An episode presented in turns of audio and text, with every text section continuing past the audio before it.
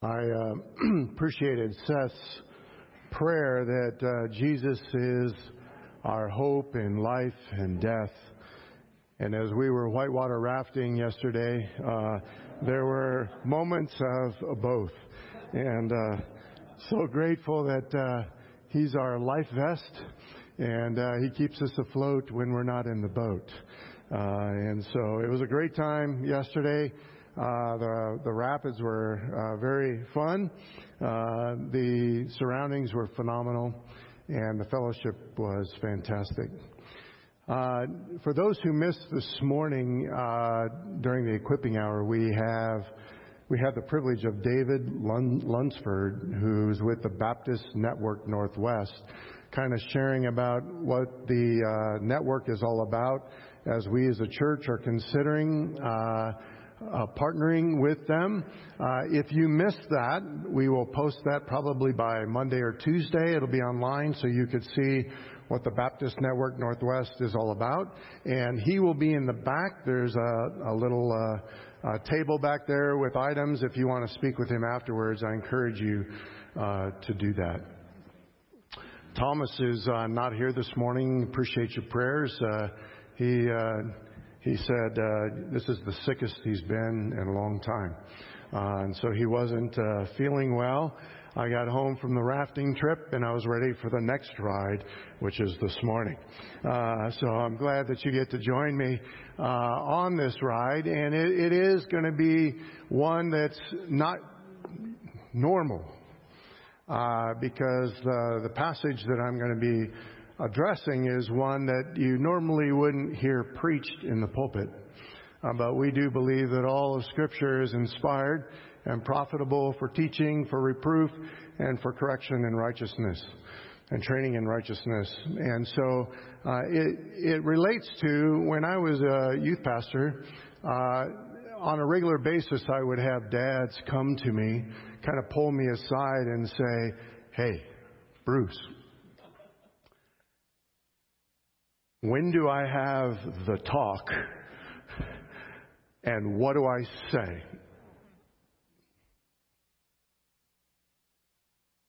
And that's usually the response uh, is, I don't know, right? Uh, and uh, so what we're going to do is we're going to do something very unique. Solomon provides us in Scripture the talk. We get to actually look over his shoulder and listen to what he's going to say to his son. And he gives us a, a template of what to say, what's important. It's not comprehensive, of course, and also it, it, it doesn't relate specifically to today because this this this thing called dating uh, is kind of a 20th century phenomenon starting in America. It, those terms weren't used in this passage, and so we're we're going to have to do a little uh, uh, adapting on that.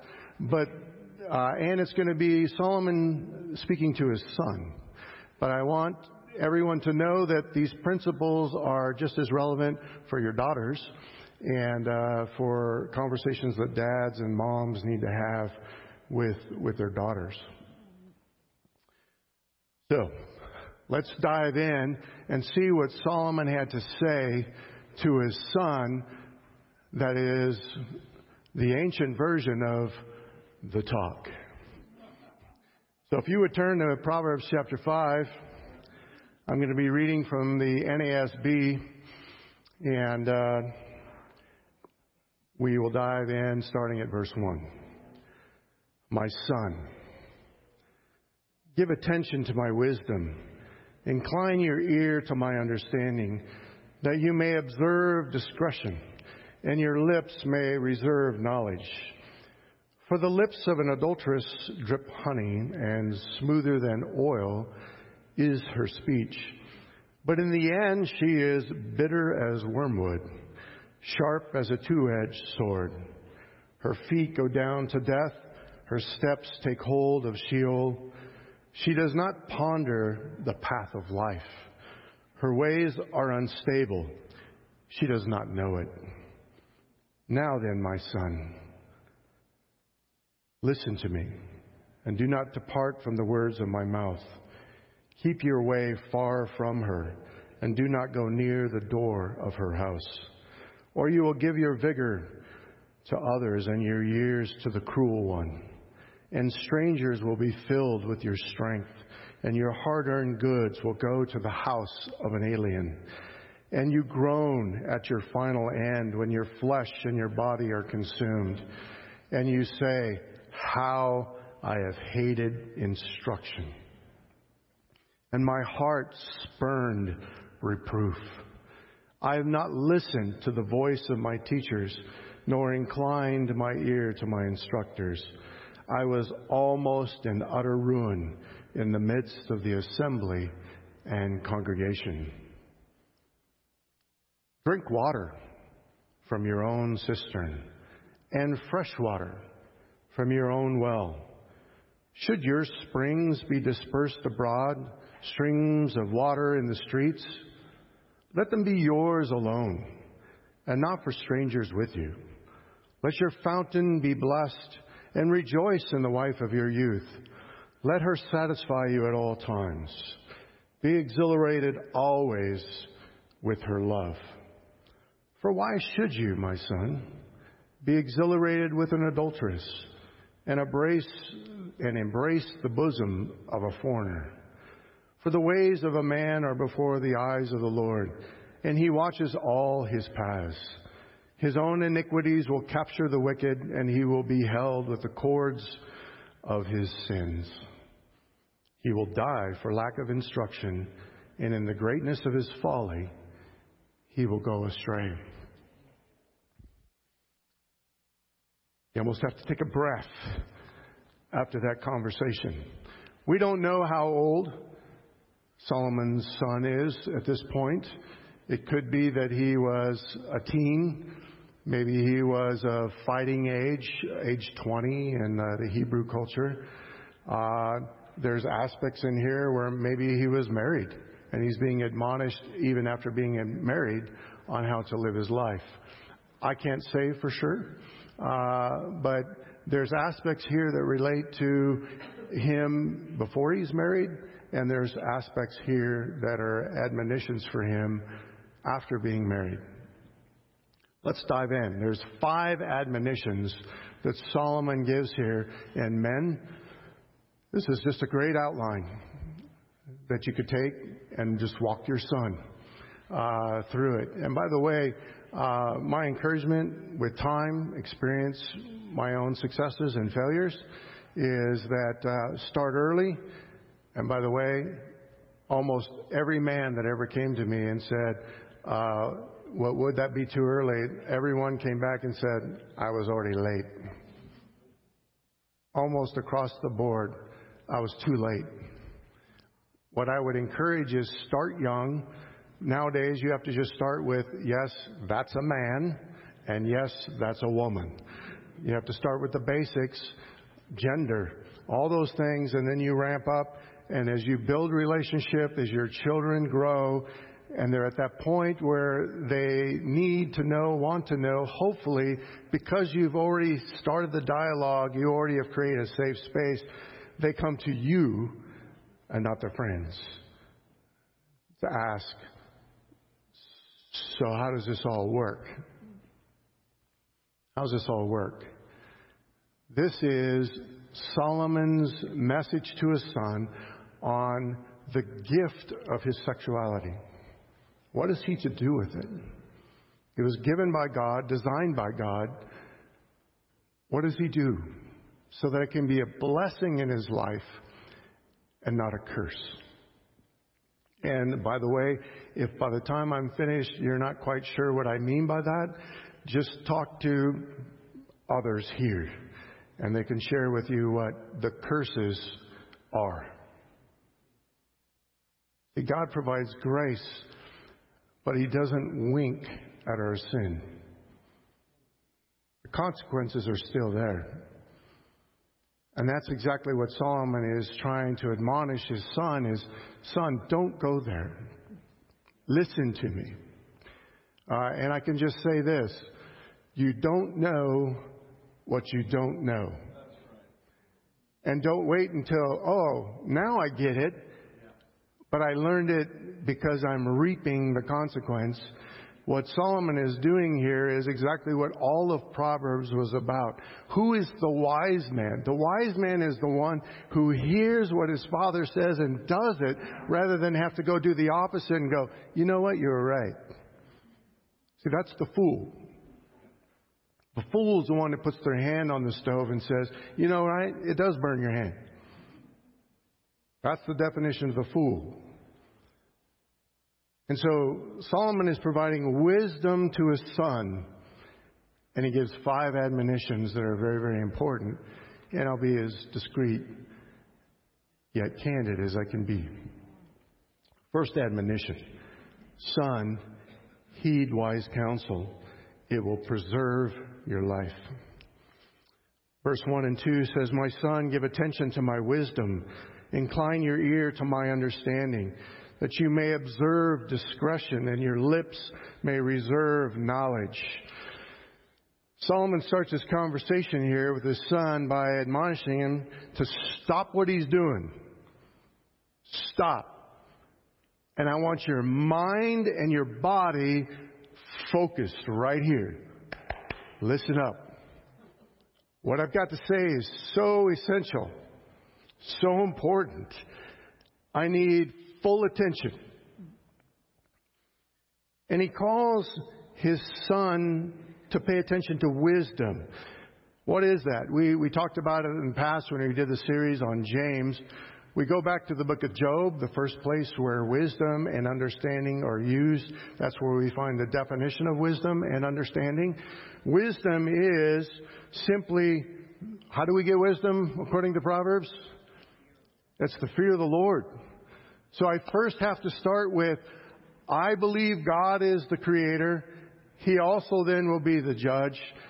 I need to submit to His instruction in my life, and that fear is a good thing. That awe of God is a good thing. And when I'm in that place, I will come to know wisdom. But it starts with a fear of the Lord. And that's where his dad, Solomon, starts.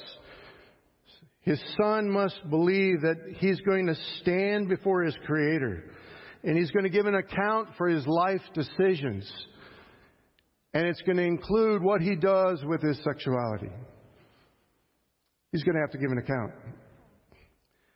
The word understanding here is, according to Job in uh, Job 28 28, is the ability to discern.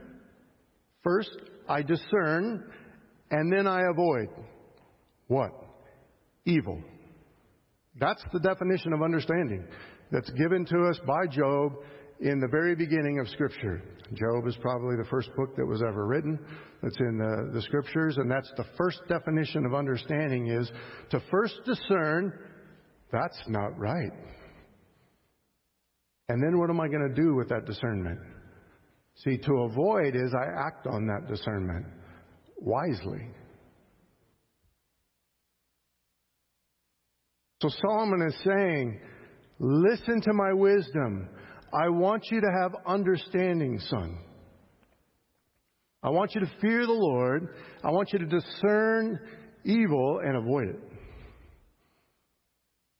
And I want you to get that in your heart now. It needs to be your conviction. Youth ministry, number one goal as a youth pastor. Was a youth pastor for 14 years, high school teacher for eight, uh, working with youth long. Is it your faith? Is that your conviction? Or is that mom and dad's? See, that's, that's when you become a man. That's when you become a woman. Is when you put your big boy pants on and it's my conviction because I'm standing before God and I'm mature. I stand, I understand my responsibility, and I assume it. Why does Solomon want his son to pay attention? The reason is is because he desires for his message to bear fruit in his son's life. See, Solomon's doing this because he cares about his son's future. He knows that his convictions, and by the way, we're going to end with this note, dads. How did Solomon do at keeping his own counsel? Does that have an impact on your boys taking your word and your advice? Yeah. So that's why the admonition here first, man, is unlike Solomon, we have to first apply it. And as we're bearing fruit, we can come with authority at that point because there's integrity in our life. We have the authority to speak into our son's life. He asks his son to observe discretion. Discernment is the ability to distinguish between what's good and what is evil, and discretion is the ability to identify all the various options, circumstances, and then act with caution upon the wise option. Solomon is trying to lay it out for him, see the options, see the consequences. See, that's when you don't know what you don't know. You don't know the consequences. It's like when Eve was told, Oh, by the way, if you eat of that, you will surely die. What's that? See, death was nowhere in the universe except in the angelic realm at that point. They didn't know what that was. The word was said, the concept was produced, no experience. And that's the tendency here when it comes to this issue for sexuality for our, our sons and our daughters is they don't know what they don't know. And as parents, we don't want them to reap many times what it is that we reaped ourselves. So to observe means to conform to the practice. So Solomon is saying, I want you to practice discretion. He also says, I want you to keep, to keep these principles. When Adam was in the garden, this is one of the terms that was there. He was to keep and tend the garden. It's actually the two verbs that are used only for the Levitical priesthood. It also meant to guard and to protect. See, the son needs to protect his soul, protect his purity, and protect the purity of others. How's he going to do? Is he going to follow through? Most young men don't know how to treat a woman with honor, and they don't know how to righteously pursue a spouse. But they do watch TV, and they do read books, and they talk to their peers. Who's going to disciple them in that quest? Dads, it's you and I who are called to do this responsibility. And what we want is the reason why he says that uh, the lips guard knowledge, that's the phrase he has there, is the lips, he wants his lips to guard knowledge, is because we retain God's truths that are entrusted to us, which will result in godly speech. See, when, when I was a youth pastor, when I would hear a student use the me, my, I terms. I was listening for pronouns. Well, my parents want me to. Well, my dad said it was the step that occurred when they said, I know the Lord has commanded me to do X. The pronouns changed. It's very subtle, but out of the lips reveals our heart. Right? And so that's why Solomon is, is challenging his son to speak truth and to guard knowledge. So young men need to learn, then practice how to speak honorably to a woman. This will not only honor or protect and guard their own hearts, but it helps to guard the hearts of every woman he speaks to. I don't know, uh, I'm dating myself.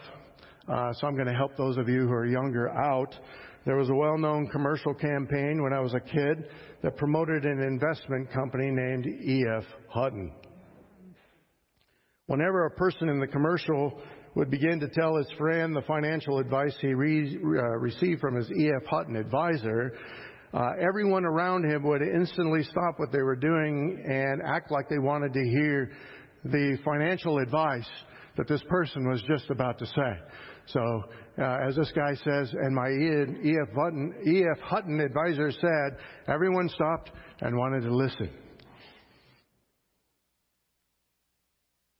Solomon wants his son to respond to him and to his message on how to wisely manage his sexuality as if he were a spiritual advisor sharing God's divine counsel. And we need to listen.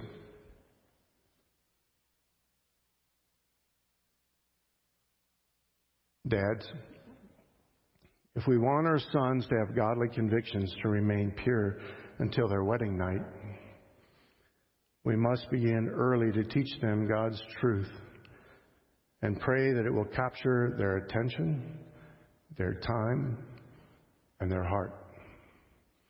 It must be their conviction, and it must be gripped early and soon. The fear of God and His Word, the conviction to discern and avoid evil, must become a conviction in their hearts at an early age if they're going to keep their minds on righteousness and guard their lips from impure conversations rather than seek out illicit material and speak vulgarities.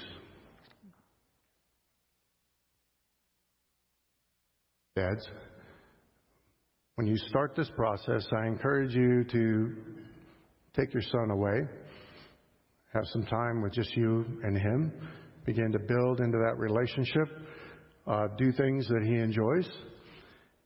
And then I would begin to have those conversations and I would build, build, review, build, review. Why? Most important, can I just tell you? If your son doesn't know why, he won't. If he knows what you're telling him, but he doesn't know why, he will not be convinced. See, he's going to be challenged by his peers. And by the way, I can say his Christian peers will be his greatest challenge. His Christian peers. Why are you doing that? How come? He now has to give what type of answer? Why? If he doesn't, if he's not convinced in the why, he's not going to keep his conviction, much less stand.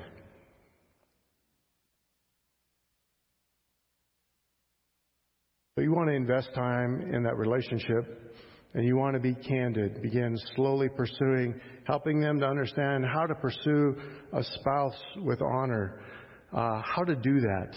It's the specifics that are important. Don't be just general, be specific. They don't know. And TV is preaching. Disney. Disney drives me nuts.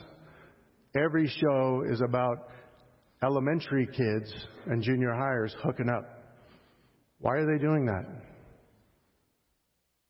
Why are they doing that? Because they know if they're young and they get involved, they have no idea what they're doing, and it's disaster. That's great. That's great. Because that's their agenda. Have they not revealed that very explicitly in this past year? It's not a hidden agenda, guys. It's straight up where they want to go. They want your children. They've said that. We want your children. And how they gather them is sexually. That's how they gain the recruit. So now that Solomon's got his son's attention, he's communicated his desire to bless and protect his future he now starts with warnings to his son. And that brings us to the second admonition, and that is, Son, don't listen to her lies. A strange woman's sweet promises always end in bitter death. Verse 3 For the lips of an adulteress drip honey, and smoother than oil is her speech. But in the end, she is bitter as wormwood, sharp as a two edged sword. Her feet go down to death. Her steps take hold of Sheol. She does not pander, she does not ponder the path of life. Her ways are unstable. She does not even know it. So Solomon's coming along with his son. He's gotten his attention and he says, Son, son, beware of the strange woman. Now I just want to say, here's where I think we become, we don't, we don't see the relevance of this passage because we get tripped up here on this word, this strange woman. Most of us today go, well, I, don't, I don't know any strange women. Don't know what that refers to, so that's not relevant to me. And this passage is just chucked out the window and we don't understand. Most person, people when they read this, it's like, well, I, I don't know strange women. I'm not involved in strange women, so this is not relevant to me. What the word means in the Hebrew is uh, the NASB uses the word adulteress, but it actually means someone who's unfamiliar, unknown. And it's also someone, a woman who's morally corrupt. She's morally corrupt. It could be a prostitute, or it could be a woman who's married and not faithful to her, her husband, uh, which would then give the implication that at least she's married, this woman, and she's not faithful to her husband. Uh, or it could be just someone who's foreign. She's not Jewish. That the term is even used for those who were in the country that were not Jewish. They were foreign. So the admonition here is beware of strange women. And uh, I'll, I'll unpack that uh, here in just a minute. I'll, I'll give you the definition and I'll, I'll repeat it. This is what I think would be a better definition so you can see the relevance to us today. A strange woman could be defined as any morally corrupt woman that is not one's wife. See, your wife is familiar, right? She's strange. So when you want to see a strange woman, it's someone who's not your wife.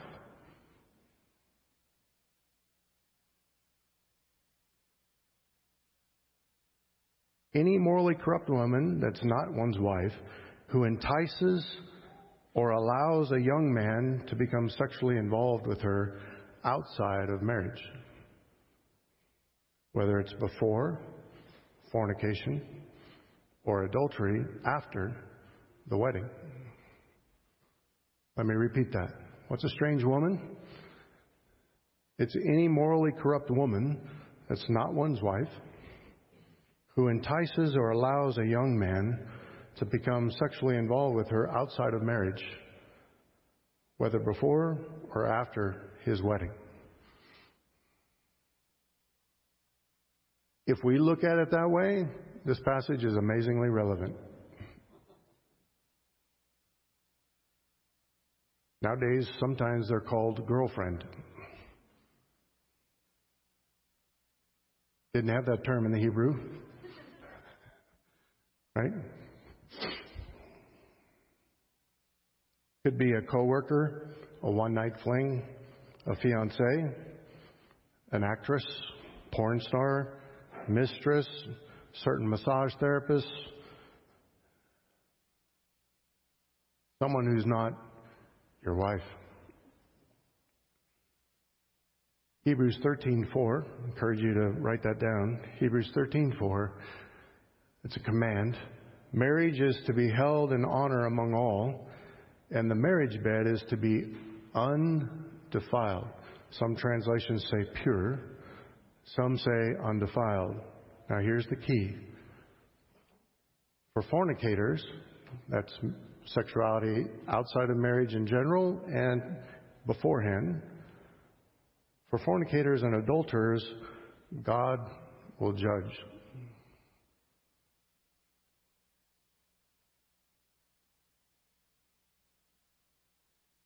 So the question is, why does Solomon warn his son not to listen? See, he, notice he says, don't listen. Why does he say not listen to a strange woman like this? What was the first line of attack with Eve? conversation, to change their conviction because we act based upon what we believe. That's where it starts. So when a conversation begins to happen, and then all of a sudden, oh, why do you do that? That's odd. Isn't that what they said with the Midianite? You, you Jewish people, you eat funky food and you worship a weird God. Uh, that's odd. Oh, I want to fit in, right?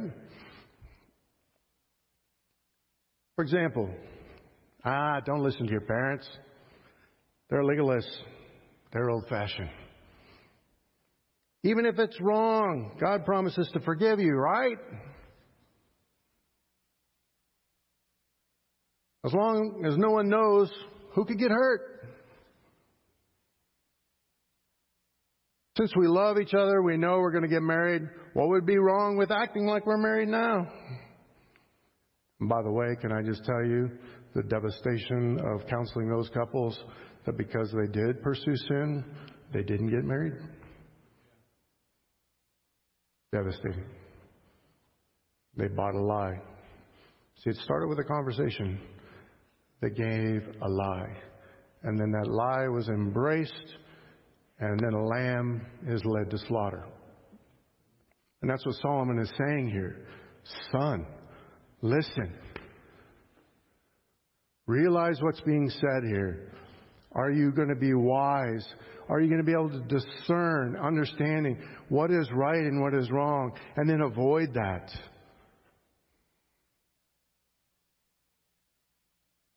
Solomon wants his son to clearly understand beforehand that what initially sounds sweet, enticing, pleasurable, full of life, will ultimately leave a bitter taste in his mouth and it will cut his heart in two.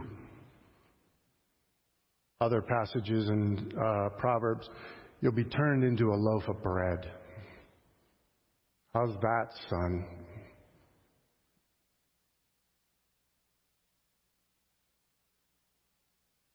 This is why every young man needs to formulate his moral convictions and sexual standards based on purely biblical principles. And it's before he meets that special someone. It's got to be beforehand. I've watched this for a long time. I've seen how it's played out.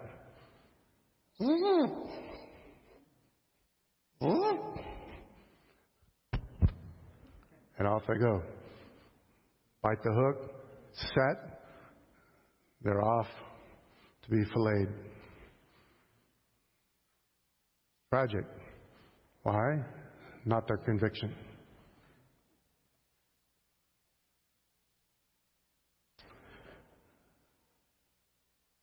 Third admonition. Verse 7 Son, just run.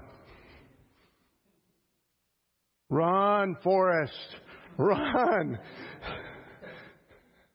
Just run. Remember Joseph? Did he stick around and have a combo? Hey, Mrs. Potiphar, don't think this is the best. What do you think? Let's talk about it. Coffee maybe tomorrow? No. Run. Run. Verse 7. Now then, my sons, listen to me and do not depart from my words and my mouth. Keep your way far from her. Do not go near the door of her house, or you will give your vigor to others and your years to the cruel one.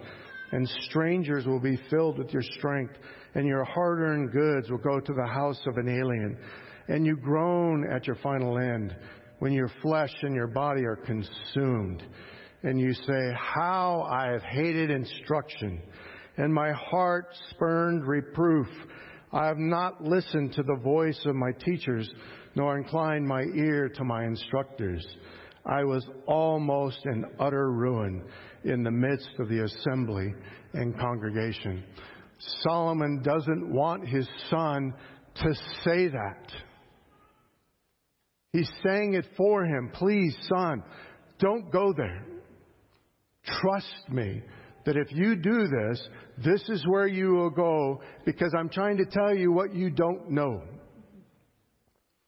Trust me, listen to my counsel. Notice he says, he talks about his mind and his body.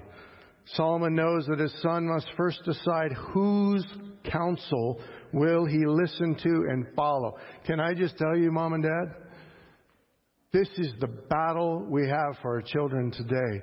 It's are they going to listen to you in the Word of God, or are they going to listen to their favorite rock artist, their favorite author that they read, favorite TV character that they watch and admire? Whose counsel are they going to follow? You need to realize counsel is pouring in on them like a fire hose. They need to hear you clearly so that they can have their own convictions before God. So Solomon mentions the mind and then the body. If the son chooses to listen to the beautiful woman, his moral convictions will waver He'll be tempted to spend more time with her in places that allow for and encourage sexual gratification, locations where there is no visibility or accountability. This reminds me of the Apostle Paul. It's, it's amazing how uh, the Apostle Paul's admonitions parallel Solomon's instruction here. It's actually kind of amazing. Solomon said, Keep your way far from her. Paul said this abstain from sexual immorality. The word abstain means keep far away. When you abstain from chocolate cake, how much did you enjoy?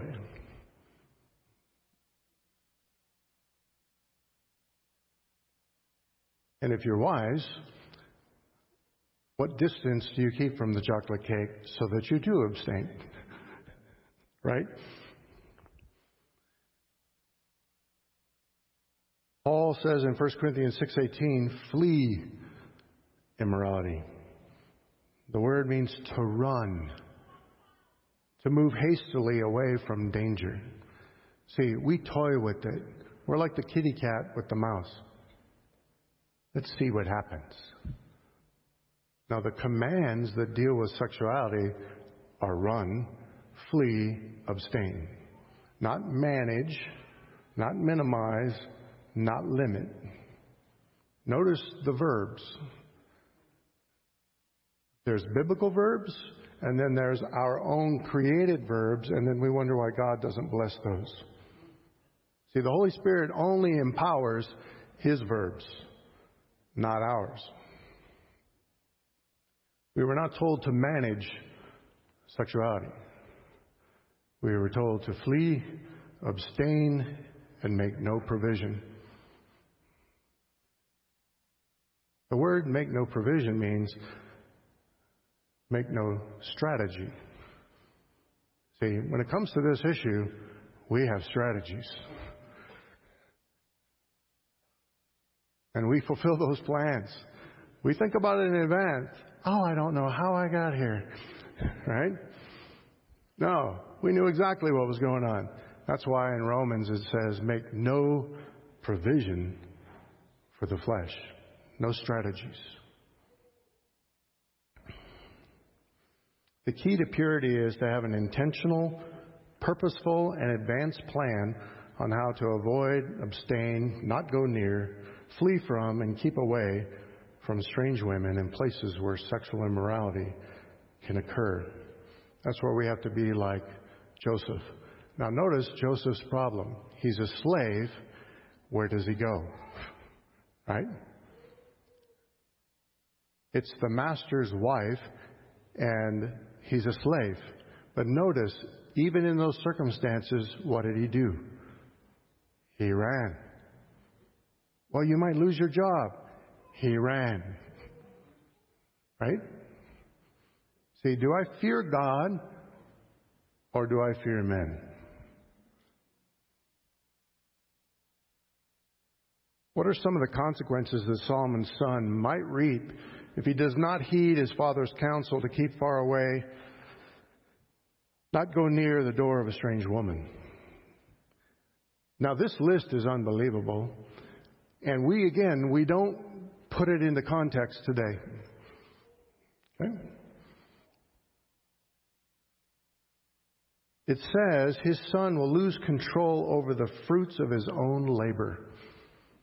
All you have to do is have a conversation with someone who had a child out of wedlock and they're paying child support. And who decides that child support? A judge who you don't even know. And that's exactly what this passage says is an unknown man will have charge over you. Well, I'm working extra jobs. I'm working hard. I, I can't even go where I want to go because I got to stay in this county because this is where the judge says I have to be. All of a sudden, my future, my direction, whatever it is I feel called of God to do, I'm chained here because of a decision that I made in my life. And Solomon is saying, Son, you have no idea what you will reap in your life. God will forgive you, but you will reap these things and you can't take away the reaping. Don't go there. It's almost, I beg you, son. I've known people who've lost their home. Why? 50 50. I've known people who've lost their home and all their assets just to pay the lawyer. All that 10 years, 20 years of all that hard labor, poof.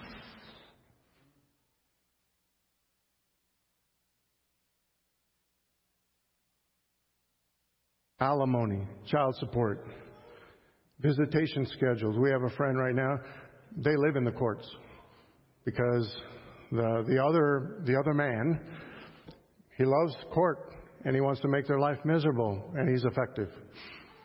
They're in court all the time. He's working two jobs, three jobs just to pay the lawyers.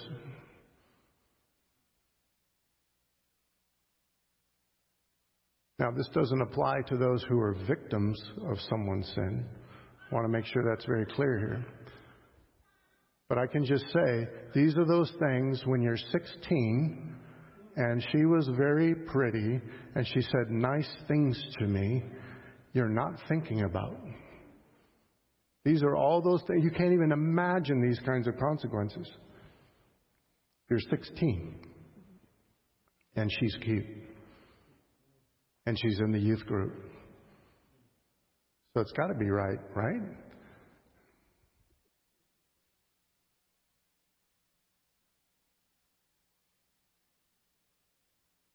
Today, the Christian young man believes that there is an acceptable level of sexual activity that they can enjoy prior to marriage with their potential bride, which they believe is not immoral. It doesn't defraud their future husband, because remember, everyone uh, that you're spending time with, very key principle. You may want to write this down. It's profound.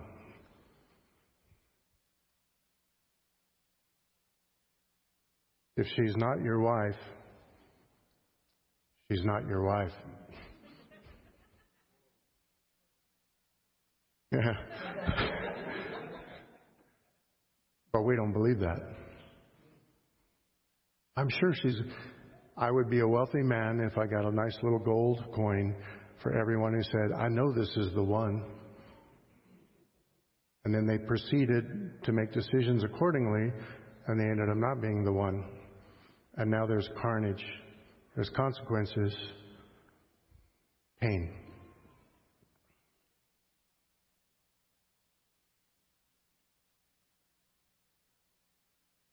Number four. Solomon now provides some motivation. Son, why do you want to believe me? I want to give you some motivation. And this is the fourth admonition. Son, Wait and delight in your wife. It's worth the wait. Trust me. It's worth the wait. He begins to say in verse 15, drink water from your own cistern. Fresh water. Not used water, not some water that others have been in, fresh water from your own well. Should your springs be dispersed abroad, streams of water in the streets, let them be yours alone, and not for strangers with you. Let your fountain be blessed, and rejoice in the wife of your youth. Be exhilarated always with her love, for why should you, my son, be exhilarated with an adulteress and embrace the bosom of a foreigner? Solomon wants the sexual intimacy, the fountain of his son's marriage, to be uh, with his future wife to be blessed. Can I say that in counseling, the marriage bed, remember that, that command? Your marriage bed is to be pure and undefiled. That's a circle. The bed is a circle. Anything you do, see, in, in America, we come up with the mindset of, well, that's what I did before I was married, so that's okay. No, it's a circle. You're either in the circle or you're out of the circle. So whether it's beforehand or afterwards, you're, you're outside the circle. Inside the circle is it's your wife and it's your marriage bed. That's why it says fornicators and adulterers will be judged. How do we keep the marriage bed pure? Only with your spouse. People have always asked me, well, how do you know what is sexual? It's very simple. It's actually incredibly simple. Men, what do you want your male friends doing to your wife after you're married?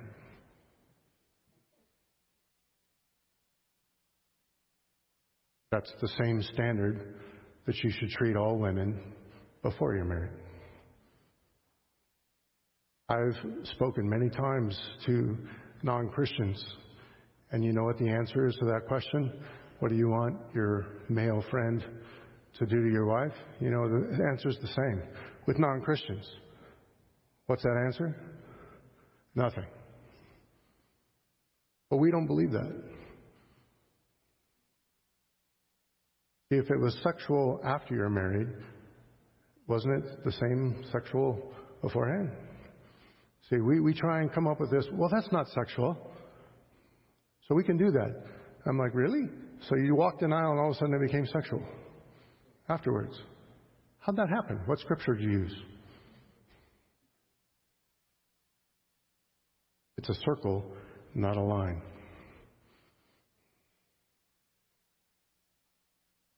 Number five. Sorry, there was so much I missed. Number five. Let me just end this with four. There's two key principles for principle number four. Dads, you need to teach your sons these two principles. I already mentioned it. Until a young lady is your wife, she's not your wife, and she's going to be your brother in Christ's wife. And 1 Thessalonians 4 says, Do not defraud your brother in Christ in this matter. How do you defraud him? Just ask the question how would someone defraud your marriage bed? It's very simple. We make it complicated, it's very simple. The second principle is live out the golden rule of relationships. Say and do unto your future brothers, your brother's future wife. Rewind. The golden rule of relationships. Say and do unto your brother's future wife everything you would want him to say and do to your future wife. Right? Isn't that what the golden rule says? Do unto others, you want them to do to you. What do you want your Christian brother doing and saying to your wife?